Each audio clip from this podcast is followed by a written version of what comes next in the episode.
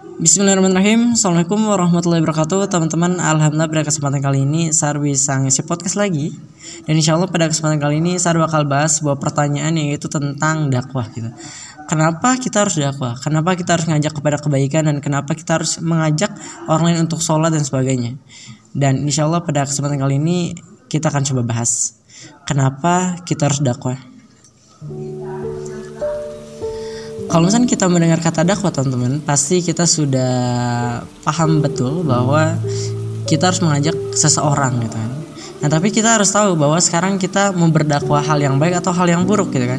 Sekarang di TikTok aja itu banyak kan hal-hal negatif dan sebagainya. Dan itu juga merupakan dakwah tapi bukan dakwah yang sebenarnya kita harus lakukan gitu. Karena itu termasuk dakwah yang mengajak kepada keburukan gitu Nah, tapi sekarang ketika kita sekarang ditugaskan Allah Subhanahu wa taala hidup di dunia ini dan menjadi seorang muslim, tugas kita apa? Tugas kita adalah mengajak orang lain kepada kebaikan serta mencegah kemungkaran gitu. Kuntum haro ummatin uhrijat linas ta'muruna bil ma'ruf wa tanhauna 'anil munkar. Bahwa kita tuh adalah umat terbaik gitu kan. Yang bertugas untuk apa? Untuk mengajak orang lain kepada kebaikan serta mencegah dari kemungkaran Waktu minu nabilah dan beriman kepada Allah. Nah sekarang kalau misalnya kita lihat banyak orang-orang yang itu nongkrong di kafe gitu kan, nongkrong di kafe, makan-makan, jalan-jalan dan sebagainya gitu. Nah tapi banyak orang itu ketika mereka main, mereka melewati sholat lima waktu misalkan. Nah tugas kita tuh ketika kita sekarang menjadi teman dia, menjadi sahabat dia, tugas kita adalah mengajak dia untuk melaksanakan sholat gitu karena itu merupakan sebuah kewajiban gitu.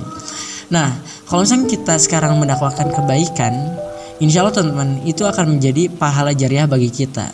Kenapa? Karena sejatinya ketika kita sekarang mengajak dia sholat, nah terus dia sholat, nah kita akan mendapatkan pahala sholatnya insya Allah dan itu beruntung banget loh. Kita kita cuma ngajak terus dia ngelakuin, ya kita dapat pahalanya, Wah, enak banget lah gitu. Nah jadi sekarang itu alasan besar kenapa kita harus dakwah gitu. Karena kalau misalnya kita lihat umat sekarang, generasi sekarang banyak sekali melakukan kemaksiatan.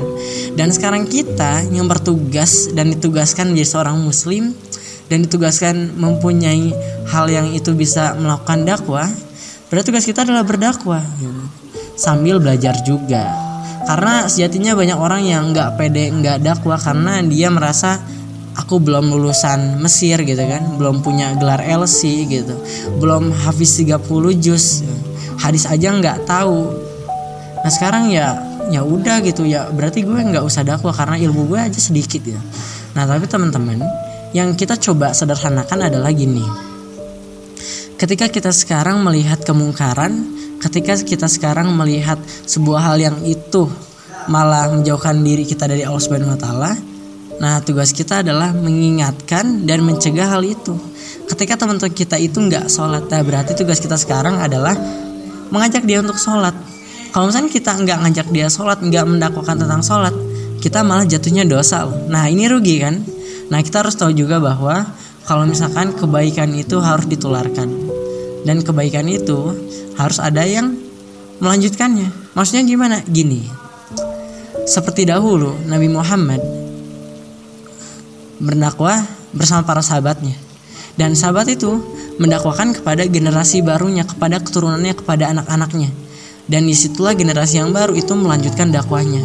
Nah sekarang kalau misalnya kita paham tentang Islam, kita paham tentang kewajiban dakwah, terus kita nggak dakwah, siapa yang bakal melanjutin dakwah ini teman-teman? Siapa yang bakal melanjutin para ustadz-ustadz sekarang?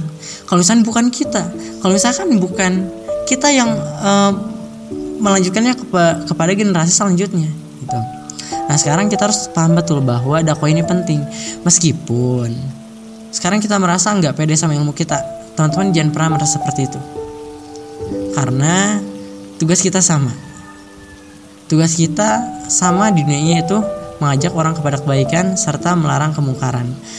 Jadi mungkin poin intinya ketika teman-teman melihat kemaksiatan di depan mata teman-teman, cegahlah pertama dengan tangan kalian, dengan mulut kalian, dan yang kalau misalnya teman-teman nggak bisa dengan tangan atau mulut berarti teman-teman harus mendoakannya gitu nah kalau misalnya teman-teman udah paham seperti ini insya Allah teman-teman bakal pede sama dakwah dan insya Allah teman-teman akan mendapatkan pahala jariah yang tidak kita sangka-sangka mungkin teman-teman sekian jadi dakwah itu wajib dan jangan lupa kalau misalnya kita melihat kemungkaran, kemaksiatan, yuk kita cegah dengan hal yang kita bisa lakukan. Terima kasih. Assalamualaikum warahmatullahi wabarakatuh.